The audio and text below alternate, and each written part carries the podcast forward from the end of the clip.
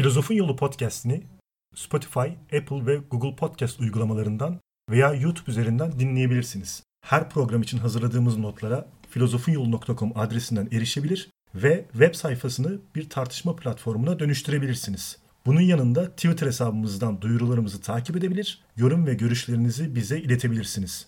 Programımızın masraflarına Patreon'dan ortak olabilir veya daha fazla üretim yapmamız için bizi teşvik edebilirsiniz. İçimizde bir doğa kımıldıyor. Ona kulak verir, yasalarını kavrarsak erdeme, dolayısıyla mutluluğa giden yolda bulmuş oluruz. Merhaba, Filozofun Yoluna hoş geldiniz. Ben İlker. Ben Bilal. Filozofun Yolunda Rönesans serimizin ikinci bölümüne, yani onun din ayağına bildiğimiz ismiyle Reform hareketine odaklanacağız ve onu konuşacağız bugün. Reformu dinleyicilerimiz daha önce duymuştur zaten. Şöyle kısa bir girizgah yapmak gerekirse Hristiyanlıktaki reform hareketi Almanya'da Martin Luther tarafından başlatılan Roma Katolik Kilisesi'nin ve Papa otoritesinin yozlaşması gerekçesiyle İncil'in özüne dönülmesini savunan ve dinin genel anlamda reforme edilmesini destekleyen adı üstünde reform hareketidir. Yani her ne kadar ismi reform olsa da bu hareket Katolik Kilisesi'ni reforme edememiş, yaşanan bir dizi olay sonrasında reform yanlılarının kendi kiliselerini kurmasıyla sonuçlanmıştır. Bu da protestanlık mezhebinin doğuşu olmuştur. Luther'in başladığı hareket tabi sadece Almanya ile sınırlı kalmamıştır. İşte İsviçre'de, İngiltere'de hatta Avrupa'nın tamamına yayılmış zamanla protestanlık kurumlaşan bir mezhep haline gelmiştir. Evet. İnsanın kendi iç dünyasında yeniyi arayan Rönesans felsefesi yeni bir insan anlayışı yanında yeni bir din, hukuk ve devlet anlayışı da geliştirmişti. Fakat Roma'nın mutlak manevi kudretli felsefesi reforma karşı koymakta devam eden belli başlı engellerden biriydi ve bu devi sarsmak için edebiyat sevgisinden daha güçlü bir araç, özgür düşünce zevkinden, felsefeden daha etkili faktörler gerekiyordu. Bu araç dinden yenilenme olacak ve reform adını yalnız kilisenin himaye ettiği felsefi sisteme değil, bizzat kiliseye ve onun mutlak otoritesi prensibine hücum edecektir. Bu üzücü bir şey aslında yani bu hmm, realiteyle savaşmak için bu kadar soyut zevkler veya fikirlerin yeterli olmaması fikrinden bahsediyorum, olayından bahsediyorum yani. Çivi çiviyi söker misali kiliseyle başka bir kilise mücadele edecek daha sonra. Bunu iyi şeyde fark etmiştim. Bir tane film vardı. Sıkı Dostlar mıydı neydi? Amerika'da şeyler oluyor filmde. Sendika gösterileri falan oluyor. Eylemler oluyor filmlerde. Film içerisinde sendikal eylemler oluyor. İşçi hakları için toplantılar vesaire düzenleniyor. Ama e, patrona bir türlü kabul etmiyorlar. Daha sonra bir mafya örgütü sırf patrona patrona zarar verdiği için zorla imzalatıyorlar anlaşmayı. Buna da işçilerden daha doğrusu sendika liderlerinden bir tanık oluyor. Yaptığımız bütün mücadele boşuna mıydı diyor. Biz bir hiç için mi şey yapıyorduk? Böyle mi olmalıydı bu? Bu şekilde kazanmamalıydı falan diye itiraz ediyor daha sonra buna kendi içinde. Yani hani isyan ediyor duruma. Kabul ediyor tabii anlaşmayı o da. Yani itiraz edemiyor zaten yoksa onu da öldürecektir o sırada. Filmi tam hatırlamıyorum belki, belki farklı bir filmdir. Ya da belki bunu da fark edecek ki ileride Karl Marx felsefe değil sosyalizm, daha doğrusu sosyoloji yapmaya başlayacaktır. Sosyoloji çalışmalarıyla komünizmin en ideolojisini yaratacaktır. Ama konumuza geri dönelim. Eğer bu çalışmalar olmasaydı yeni bir kilisenin de ortaya çıkmayacağını varsayarsak bu çalışmanın değersiz olduğunu söylemek yanlış olacaktır elbette.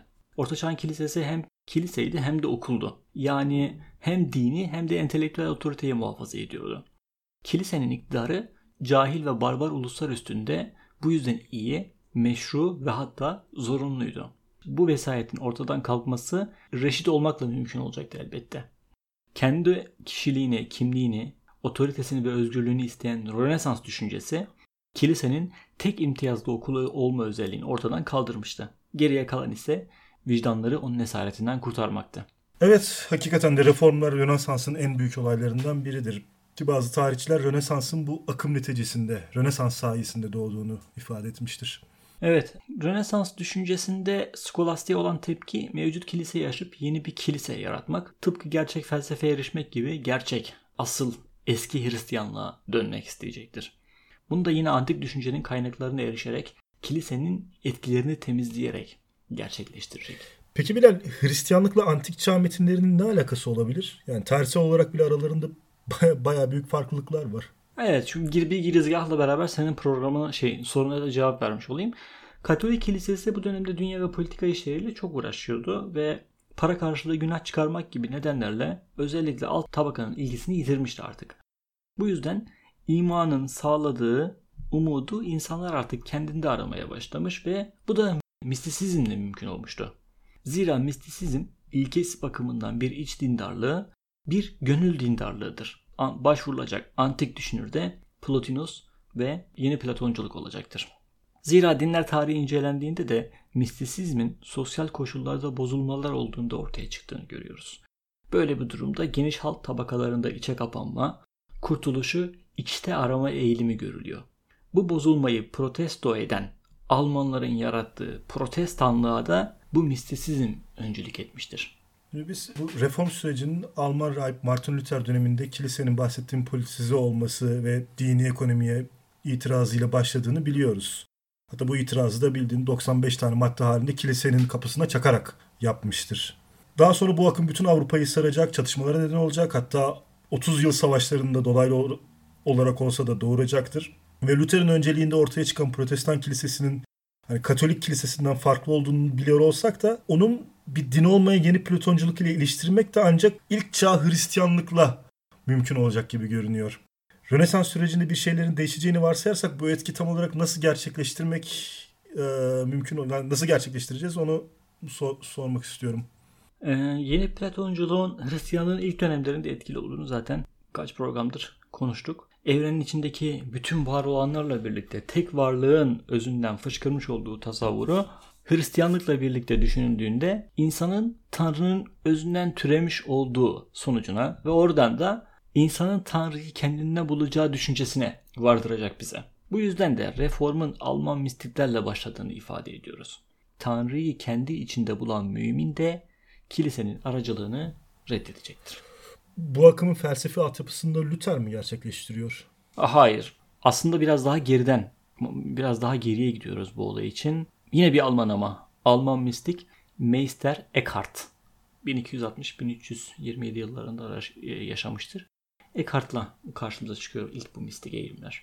Eckhart'a göre Hristiyan dininin doğruları skolastiğin dogmalarında değil, inanan gönüllerin derinliklerinde yatar. Tanrı'yı bilme, evrenin özüyle ruhun birleşmesidir. Tanrı ile insanın özdeşliğine dayanan bu anlayışta bir insan küçük bir tanrı, mikroteos olur.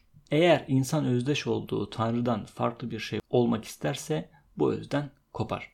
İnsanın günah yüzünden düşmesi de zaten bu yüzden olmuştur.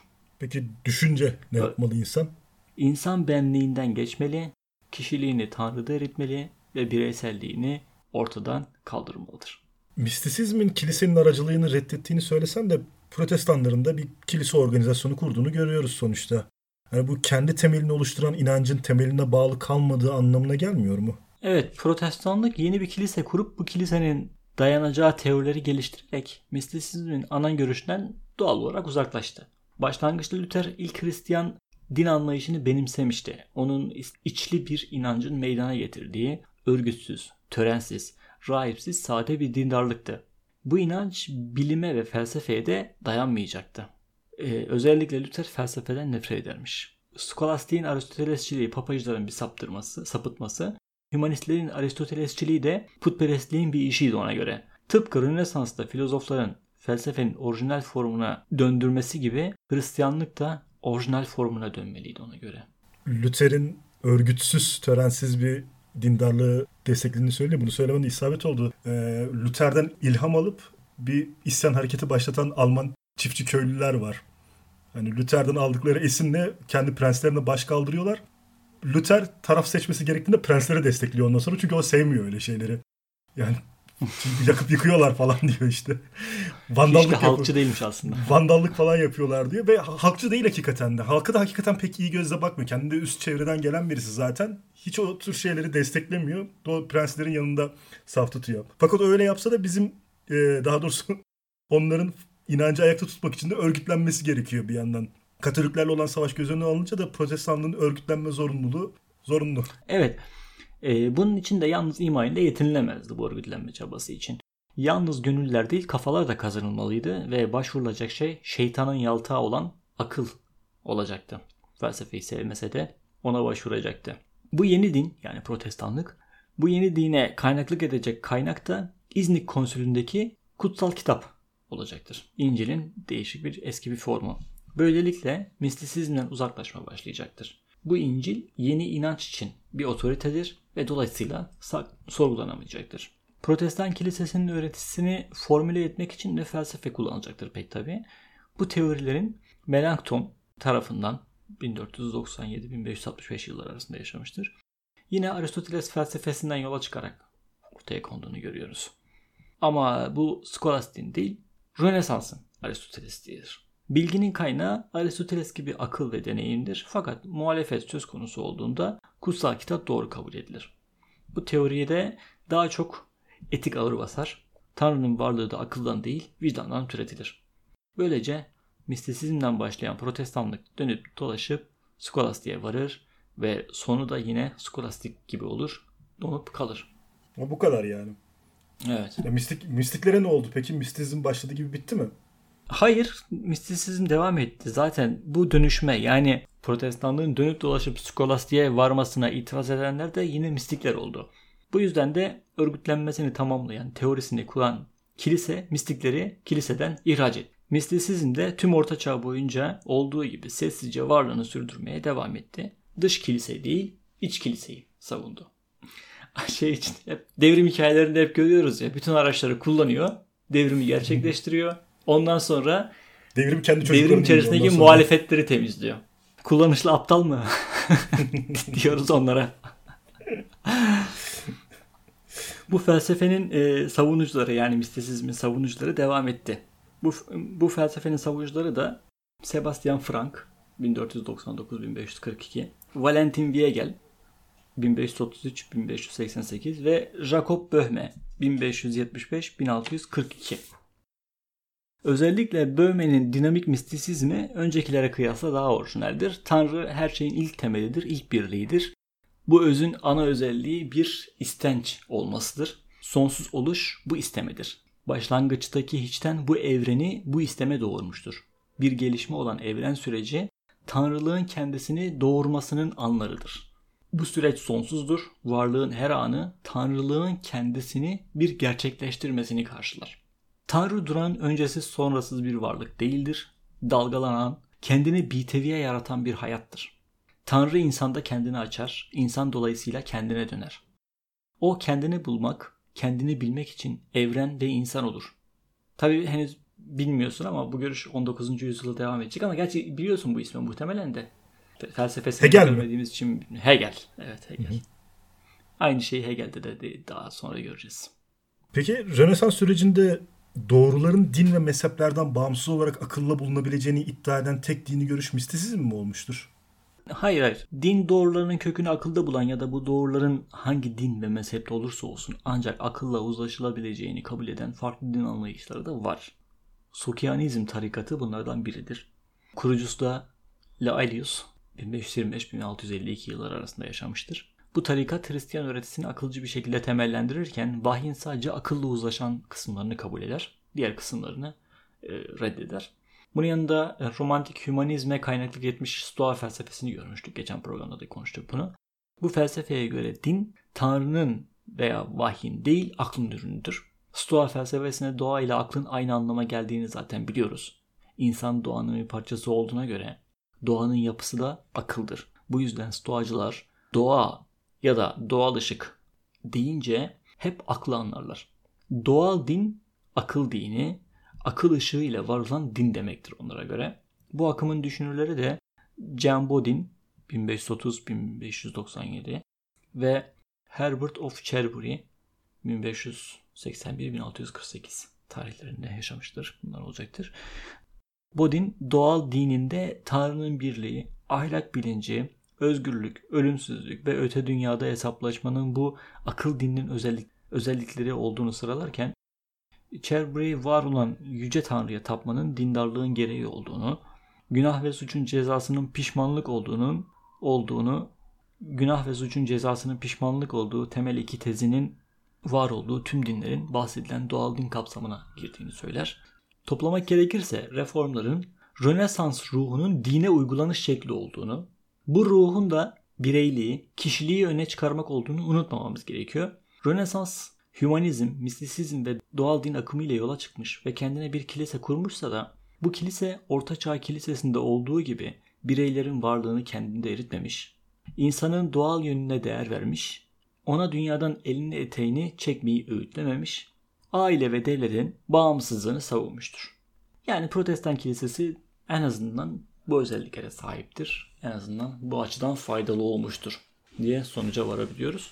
Çok ayrıntıya, öğretilere falan girmiyoruz. Geçen programda da oldu. Çok fazla filozoftan, çok fazla isimden, düşünürden bahsediyoruz. Sonra 80 Takip yıl yaşamış. bilmem 40 yani yani 80 yıl yaşamış. 40 yılını Rönesans için mücadele vermiş. Ben kaç tane eser yazmış adamın düşüncesini iki cümlede paylaşıyoruz. Bunun tarihe saygısızlık olup olmadığı bir yana onların düşüncesini veya o döneminin olduğu gibi yansıtmanın bizim için de mümkün olmadığını hatırlatayım. Bunlar çok genel şeyler. Bazı düşünürlerin bazı sözlerinde bunlara muhalefet eden şeyler bulabilirsiniz. Bazı tarihsel gerçeklerin bunlara aykırı olduğunu düşünebilirsiniz. Bazı şeyler aklınıza yatmamış olabilir. Ama bunlar çok genel yargılar. İlla istisnaları falan da barındırıyor. Bu dönemi okumak isteyenlerin özellikle daha ayrıntılı metinler, dönem üzerine yazılmış ayrıntılı metinler okumalarını tavsiye ediyoruz. Çok kısa bir şekilde ele aldığımız reformdan sonra bir de bunların da sonucu olan aslında hayatı daha da çok etkileyen işin bir de e, hukuk ve politika kısmı var. Devlet düzeni yani. Onu da konuşmamız gerekiyor. Rönesans'ın e, disiplin ve kurumları özgürleştirici ruhunun etkilerini bilim ve sanattan önce politikada, devlette e, inceleyelim. Bilim ve sanatı da gelecek programda biraz daha ayrıntılı bir şekilde ele alırız. Hı hı. Bu dönemin evrensel kilise devletinin uluslardan oluşan şehir devletlerine geçişinden bahsetmiştik geçen programda. Tabii bu süreç çok yavaş oluyor. Yani İlker'le program başında Kutsal Roma İmparatorluğu'ndan ayrıntılı olarak bahsedelim mi dedim ama pek işin içine gire, gire, çıkacakmış gibi de değildi açıkçası. Değişik bir devlet toplum düzeni var. Fakat genel olarak bir Kutsal Roma İmparatorluğu var. 962 ve 1860 1806 yıllarında etkili. Bu gerçek bir devlet, bir hükümet, hükümetleri falan yok ama bütün devletler üzerinde politik bir etkileri var. Yani gevşek bir federasyon gibi bir şey. Ee, evet. Krallıkların, prensliklerin, dükalıkların yani gevşek bir federasyonu diyebiliriz. Başında da imparator var ama. Bu yapı birçok şeyi rahatsız ediyor ama özellikle kültür dünyasını çok rahatsız eden bir şey. Politikacıları da zaman zaman rahatsız eden bir şey ve bu yapıdan kurtulmak ister. Özellikle Rönesans'ta artık bu yapının yarattığı sorunlardan uzaklaşmak isteyen bir grup oluşuyor, bir düşünce oluşuyor. Bu politikaya da etki ediyor. Rönesans işte bu yeni sistemin hukuk ve devlet teorisini oluşturacaktır. Rönesans'ın devlet felsefesi, modern çağın devlet felsefesinin temelini aç, oluşturulması açısından da bizim için önem arz edecektir. Bu bahsettiğin değişim içinde durağımızın antik çağ olacağını da varsayabiliriz herhalde. Soru şu ki antik çağ devlet geleneğinin bu dönemde ne derece faydalı olacağı. Evet, dönemden kısaca bahsederek bu soruya yanıt arayalım. O dönemde bir Floransa'ya bir bakalım. Floransa'da belki senin yanıt, senin soruna bir yanıt bulabiliriz. Floransa o dönemde parçalanmış ve İspanyollar tarafından işgal edilmiştir. Orada da geçen programda da ismini andığımız bir Nicolas Machiavelli var. Yine 1469-1527 e, yıllarında yaşamıştır. E, Machiavelli bu işgalden sonra hainlikle suçlanmış, yurdundan sürülmüş ve daha önceki aldığı devlet görevlerindeki itibarını tamamen kaybetmiştir ve yeni devlet idealinin temsilcisi olarak ortaya çıkacaktır. Machiavelli bölünmüş, yurttaşlarının birbirine düşmüş olduğu ülkesinin kurtuluşunun iktidarın gücüne dayanan bir ulus devlet yapısında olduğunu düşünecektir. Bu konuda yazdığı meşhur eseri de Prens'tir. Il Prince. 1513 yılında yazmış olsa da öldükten sonra yani 1532 yılında basılması mümkün olmuştur. Yani antik çağ bakacağız deyince insan demokrasi beklentisi içinde oluyor ister istemez ama burada da sanki bir mutlak bir monarşiden bahsedeceğiz gibi duruyor. Evet, e, Machiavelli'nin ideal devleti demokratik Yunan devletleri değil. Ama yine bir antik çağ devleti olan güçlü ve fatih ruhlu Roma İmparatorluğu'dur. Machiavelli bu antik ideali Rönesans'ın ürünü olan ulus düşüncesiyle birleştirecektir. Ona göre devlet doğal bir yapıdır ve bu devlet bir ulusa dayanıyorsa yeter gücü var demektir. Devlet bütün gücünü bu kökten almalı, karşısında ve üstünde kilise bulunmamalıdır. Bu devletin hukuku da özünü kiliseden değil, devletin bizzatihi kendisinden almalıdır. Aynı Platon'da gördüğümüz gibi bunda da bir ikinci eserde biraz daha yumuşamalar, değişiklikler olduğunu göreceğiz. Nitekim onun da Söylevler adlı başka bir eser yazıyor daha sonraki dönemde. Yine öldükten sonra basılıyor. Bu bahsettiği güçte de devlet orduya ve adil yasalara dayanarak elde ediyor bu gücü. Machiavelli ismini dinleyicilerimiz genellikle olumsuz çağrışımlarla duymuştur ve zaten günümüzde de olumsuz bir figür olarak hatırlanıyor. Yani amaca giden her yol mubahtır gibi bir evet. strateji benimsetmeye çalışmıştır. İşte politik rakibini cinayetle ortadan kaldırabilirsin gibi tavsiyeler falan içeriyor eserinde işte. İşte her türlü şey yapabilirsin yeter ki sen başarıya ulaş gibi bir yöntem izlemesi gerektiğini savunuyor devletin. Ama biz burada Machiavelli okurken de epey seküler bir devletin mimarını görüyoruz aynı zamanda. Şimdi e, devletin başında bulunan kimsenin göz önünde bulunduracağı biricik amaç devleti yaşatmak ve gücünü boyunu arttırmaktır. Devlet adamının bundan üstün bir görevi olamaz. Bu amaca varmak için kullanılacak her araç mübahtır. O dönemde sürekli savaş var İlker. İnsanlar bak şimdi günün bizim yanı başımızda da savaşlar var değil mi? Askerlerin ne kadar zorluk çektiğini görüyor olsak da en büyük acıyı siviller çekiyor her zaman. Hatta geçenlerde bir araştırma bir şeyler okumuştum. Savaşlarda en güvenli yerler askeri birlikler. Sivil ölümleri asker ölümlerinin çok daha fazlası oluyor değil mi? İkinci Dünya Savaşı'nda 65 milyon insan öldü ama bunların kaç tanesi askerdi? Siviller bu deneyimi çok daha acı yaşayan insanlar genellikle savaş sırasında olanlardan. Yeri yurdu fethediliyor, yeni bir iktidar geliyor. Onun yaptığı politikaya göre çok kötü deneyimleri yaşayabiliyorlar ve hayatlarını kaybedebiliyorlar. Dolayısıyla barış özlemi içerisinde Floran yani Machiavelli o dönemde. Aynı barış özleminin daha sonra 17. yüzyılda Thomas Hobbes'ta da olduğunu göreceğiz. Tek istediği barış ve barış için de devlete ihtiyacı var. Devletin olmadığı yerde, iktidarın olmadığı yerde birliğin, bütünlüğün, huzurun sağlanması mümkün değildir. Bir devlet olsun da nasıl olursa olsun. Bir barış olsun da nasıl olursa olsun. Hani en iyi, en kötü barış, en iyi savaştan daha iyidir düşüncesinden yola çıkarak barış içinde zorlu şartlar altında da olsa en azından sürünmeden, en azından insan onuruna yakışır bir hayata benzer bir şekilde de olsa bir hayat yaşamak istiyor. Bunun için de iktidarın güçlü olması gerekiyor. Ve devlet iktidar güçlü olmadığı zaman bu sorunlar yaşanıyor. İktidarın güçlü olması için de gereken neyse yapılsın artık. Temel düşünce bu. Günümüz insanı özellikle günümüzün çağdaş, doğru devleti olan, savaş yüzü görmemiş insanı bunu anlayamaz, bilemez bunu. Onun düşüncesinde din, ahlak ve hukuk devlete bağlıdır. Devletin güçlü olması için gerekirse devlet adamı bunları birer alet olarak kullanacaktır. Ne diyordu? Marx din toplumların afyonudur değil mi? Devlet bunu kullanır. Kullansın diyor adam yani. Devletin bekasını sağlayacaksa kullansın. Devletsiz olmak, yurtsuz olmak daha kötü demeye getiriyor. Devlet adamının görevinin gereklerini yerine getirmesi de onun erdemidir. Yaptığı şey yanlış olsa bile gerekli olduğu için devlet adamı erdemsiz değil erdemli olacaktır bu sayede. Aristoteles'in erdem anlayışının tanımını hatırlayalım. Hemen bu sonuca varabiliyoruz zaten.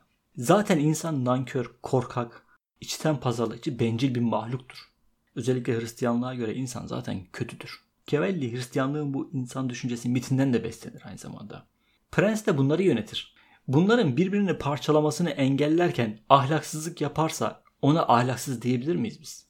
Onun düşüncesinin bir diğer önemli ve onu hem antik çağ hem de orta çağdan ayıran özelliği devlet adamının çevresel yani fiziksel şartların farkında olması ve olgusal bir siyaset yapmasıdır. Ütopik siyaset Machiavelli için yanlıştır. Benzer şekilde dönemde bir barış arzusu duyan bir diğer teorisyen de mezhep kavgaları yüzünden bölünmüş Fransa'daki humanist düşünür Jean Bodin olacak. O da 1530 ve 1596 yılları arasında yaşamıştır. Fransa'da olması demokrasi talebi olacağı anlamına da gelmiyor elbette. Evet onlar çok sonra. Bodin e, antik Yunan filozofları gibi devlet sistemlerini değerlendirdikten sonra aynı Platon gibi bak şunlar kötü şunlar kötü şunlar kötü falan diyecek. Devlet eserindeki gibi. Mutlak monarşinin en iyi devlet biçimi olduğu sonucuna varacaktır eserinde. Ama tabii bu monarşi öyle sorumsuz, asla asla kestik kestik monarşi de olamaz. Evet, bu mutlak hükümdarlık vicdan özgürlüğünü kabul edecek ve toplumun faydasını en yüksek, iyi bilen bir hükümdarlık olacaktır ona göre. Gücü sınırsızdır ancak ahlak ve doğal hukukun yasalarına bağlıdır ve kendini Tanrı'ya karşı da sorumlu sayar. Yani devlet otoritesine itiraz etmek güç elbette ama bu kadar sınırsız bir gücün esas nedeni nedir? Kilisenin otoritesinin güçlü olmasından tamamen kaynaklanıyor. Eğer devlet o kadar güçlü olmazsa, eğer devlete bu kadar değer verilmezse kiliseyi aşama, aşamazdı. Dolayısıyla böyle sert bir yöntem belirlemek zorunda kalıyorlar. Ama fark şurada Machiavelli'de hukuk da tamamen devlete bağlıydı. Devletin doğru dediği şey doğruydu. ve devletin bittiği yerde de hukuk, hukuk da bitiyordu ama Bodin'de devlet ahlak ve hukuka bağlıdır. Devletin üzerinde de bir ahlak görüyoruz artık. Yani diyorsun ki zor zamanlar için zor çözümler gerekiyordu. Evet kilisenin otoritesi ma- maalesef o kadar güçlü ve o kadar sıkıydı ki maalesef böyle oluyordu. Bunda aksi örnekleri de var ama bu iki düşünürden aksi örnekler de var. Rönesans'ın sonunda e, özellikle son zamanlarda durumu o kadar da kötü olmayan hatta sömürgelerle zenginleşmesinden dolayı epey iyi durumda olan Hollanda'da yaşayan Hugo Grotius en azından başlangıç noktası itibariyle biraz farklılık arz ediyor. Hugo da 1583-1645 yılları arasında yaşamıştır. Grotius'u orijinal yapan ise pozitif hukuk ile doğal hukuk arasında ayrım yapmasıdır. Pozitif hukuk insanın tarihi içinde şu ya da bu nedenle isteyerek koymuş ve kurmuş olduğu hukuktur. Yani yasalarımız. Doğal hukuk ise insanın akıllı özünde yerleşik olan, dolayısıyla tarih içinde değişmeyen, her türlü pozitif hukuktan önce ve üstün olan bir hukuktur ve aklın bir buyruğu olduğu için de ancak felsefeyle kavranabilir. Fransız devriminin mahsulü insan hakları bildirgesiyle Birleşmiş Milletler'in insan hakları doktrini bu felsefeden beslenir. Bu doğal hukuk dedin ya Bilal bunu biri birazcık açabilir misin bu kavramı doğal hukuk kavramını? Evet. Bu düşünce temel olarak belli bir takım hakların insanın doğasında bulunduğunu söyler. Yere, zamana ve koşullara göre değişmez. Tanrı bile istese bu hakları değiştiremez. Fakat bu hukukun mümkün olabilmesi için devletin gücüne ihtiyaç vardır. Machiavelli için hukukun var olması devletin varlığına muhtaçken Grotes için devletin var olması için hukuka ihtiyaç vardır. Devletin var olma nedeni bu doğal hakları korumaktır. Bu görüşte sofistleri hatırlatıyor bir yandan.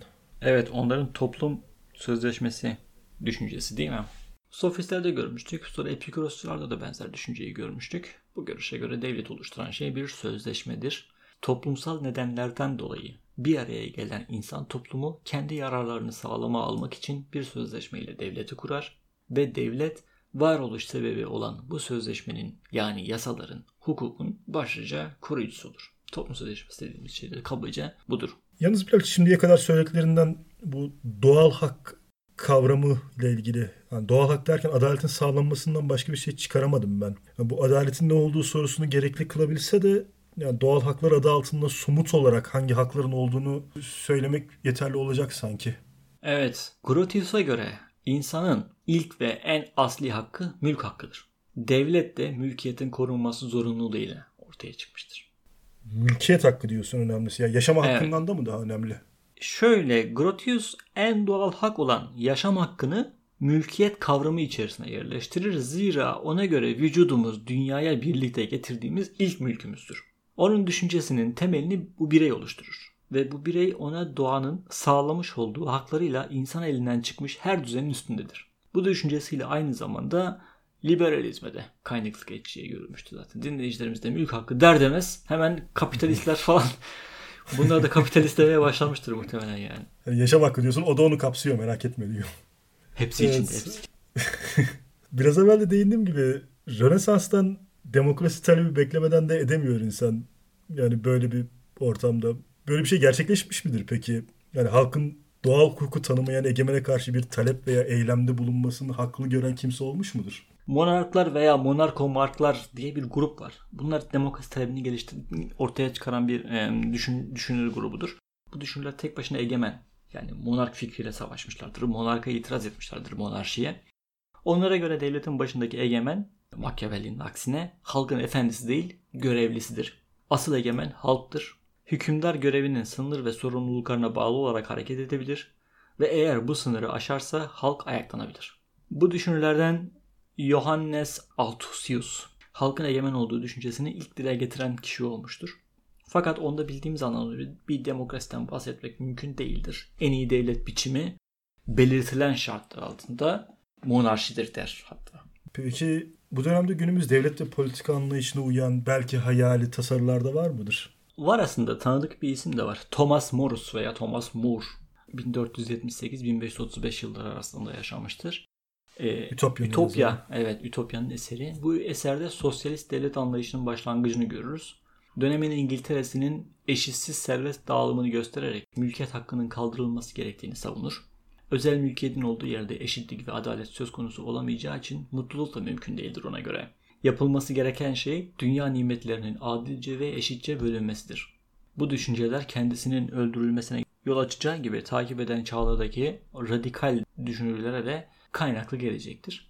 Morus'tan sonraki asırda yaşamış olan Thomas Campanella da benzer şekilde Güneş Devleti adlı ütopyasında bilim ve felsefenin ışığında evlerden aile bireylerine kadar her şeyin ortak olduğu bir düzen tasarımı ortaya koyar. Toplumun faydasını önceleyen bu toplumda iyi bir eğitim verilir, günde 4 saat çalışılır, işler yeteneğe ve liyakate göre dağıtılır. Şeyde de 6 saatte günde çalışmak. Thomas More için de günde 6 saat çalışmak. Tabii de atlamadan geçemeyeceğim bir skolastik filozof var. Francis Bacon. O da Nova Atlantis, Yeni Atlantis isimli eserinde bilime dayanan ideal bir devlet tasarımı hazırlar. Bu tasarıda onun bilmek egemen olmaktır düşüncesine epey uyan bir tasarımdır. Yani Rönesans'ta biz liberalizmden demokrasiye, sosyalizme kadar hemen her şeyin evet, evet. artık ilk şeylerini görüyoruz. Yani epey zengin bir dönem. Modern e, devlet anlayışına bayağı yaklaştığımızı düşünüyorum ben de. Özellikle sen şeyden bahsettikten sonra, Johannes Althusius'tan bahsettikten sonra hani devlet kendi görevlerini yerine getirmezse halkın da ayaklanmasını hak gören bir anlayış doğuruyor ki hani yani bundan sendikal hakların temelini bile sonucunu onun sonucunu bile çıkarabiliriz. Ama bunun iyice dile getirilmeye başlandığı çağ artık John Locke devrinde olacak.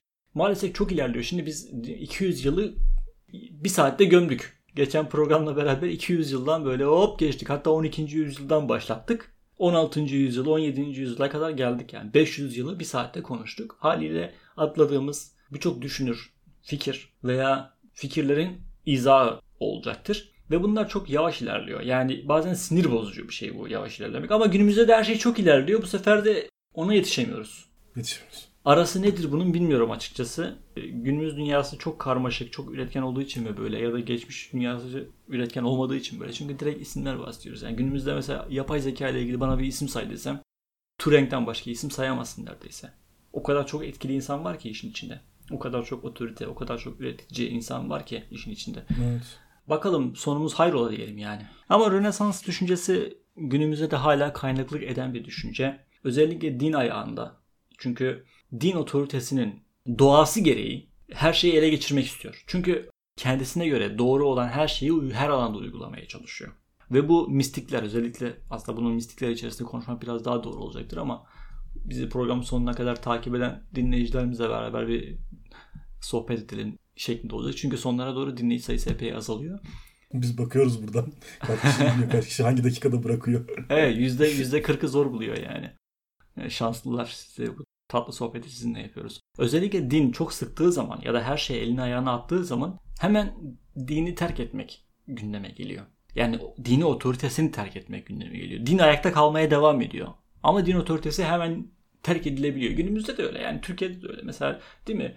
Ee, şu anda geçenlerde vardı. Mezhep, siyer, hadis tanımayan bir grup var mesela.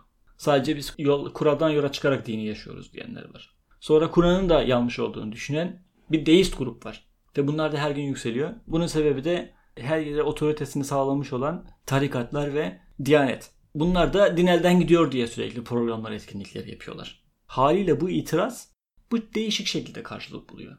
Ama günümüzde bir de yükselen bir değer var. Ateizm dini toptan reddetmek, din düşüncesine toptan karşı çıkmak. Eskiden bu pek mümkün değildi. Eskiden dinsizim demek kolay iş değildi. Eskiden hani dine yorum yapmak bile şeydi. Zaten ateizm de 20. yüzyılın başlarından itibaren özgürlükçü bir dünya ve yasalar mümkün olduktan sonra başlayabildi. Hala bazı dinlere göre e, İslam mesela bunlardan biri, şeriatla yönetilen ülkelerden biri. Dinsizm demek idam edilme sebebi haline geliyor. Yani ateizmle ilgili sayıları da tam olarak e, ulaşmak mümkün olmuyor. Çünkü buna mensup olanlar, yakınlık duyanlar kendilerini rahat ifade edemediklerinden dolayı özellikle işte kapalı toplumlarda, şeriatın egemen olduğu topraklarda bunu söyleyebilmek bile çok zor olduğu için. Fakat gitgide hani en mütevazi rakamlarla bakıldığında bile yani bir, bir yani bir din olarak kabul edersek bir nevi hani onların yanında diğerleriyle yarışır hale geldi. Özellikle batıda sayısının Batı ülkelerinde bu sayının gitgiderek artmasından dolayı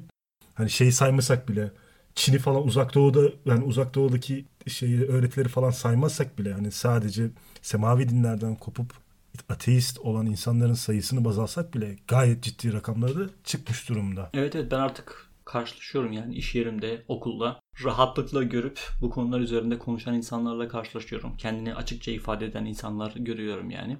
İyi mi kötü mü o ayrı bir mesele yani bu konuyu tartışmıyoruz ama din otoritelerinin politikleşmesi, ekonomiyle ilgilenmeleri, büyük ekonomiler doğurmaları, sonra kendi kapalı ekonomik sistemlere dönüşmeleri bunların içine giremeyenler veya dışlananlarca terk ediliyor. Hemen terk ediliyor. Tabii biraz hemen dediğim çok yavaş oluyor yani zaman. Çünkü bir insanın dini, evren tasavvuru olan dinine sırtını dönmesi kolay değil. Çok zor bir psikolojik süreç. O zaman bir sonraki programda da bilimi konuşalım ve Rönesans'ı kapatalım. Kendinize iyi bakın. Hoşçakalın.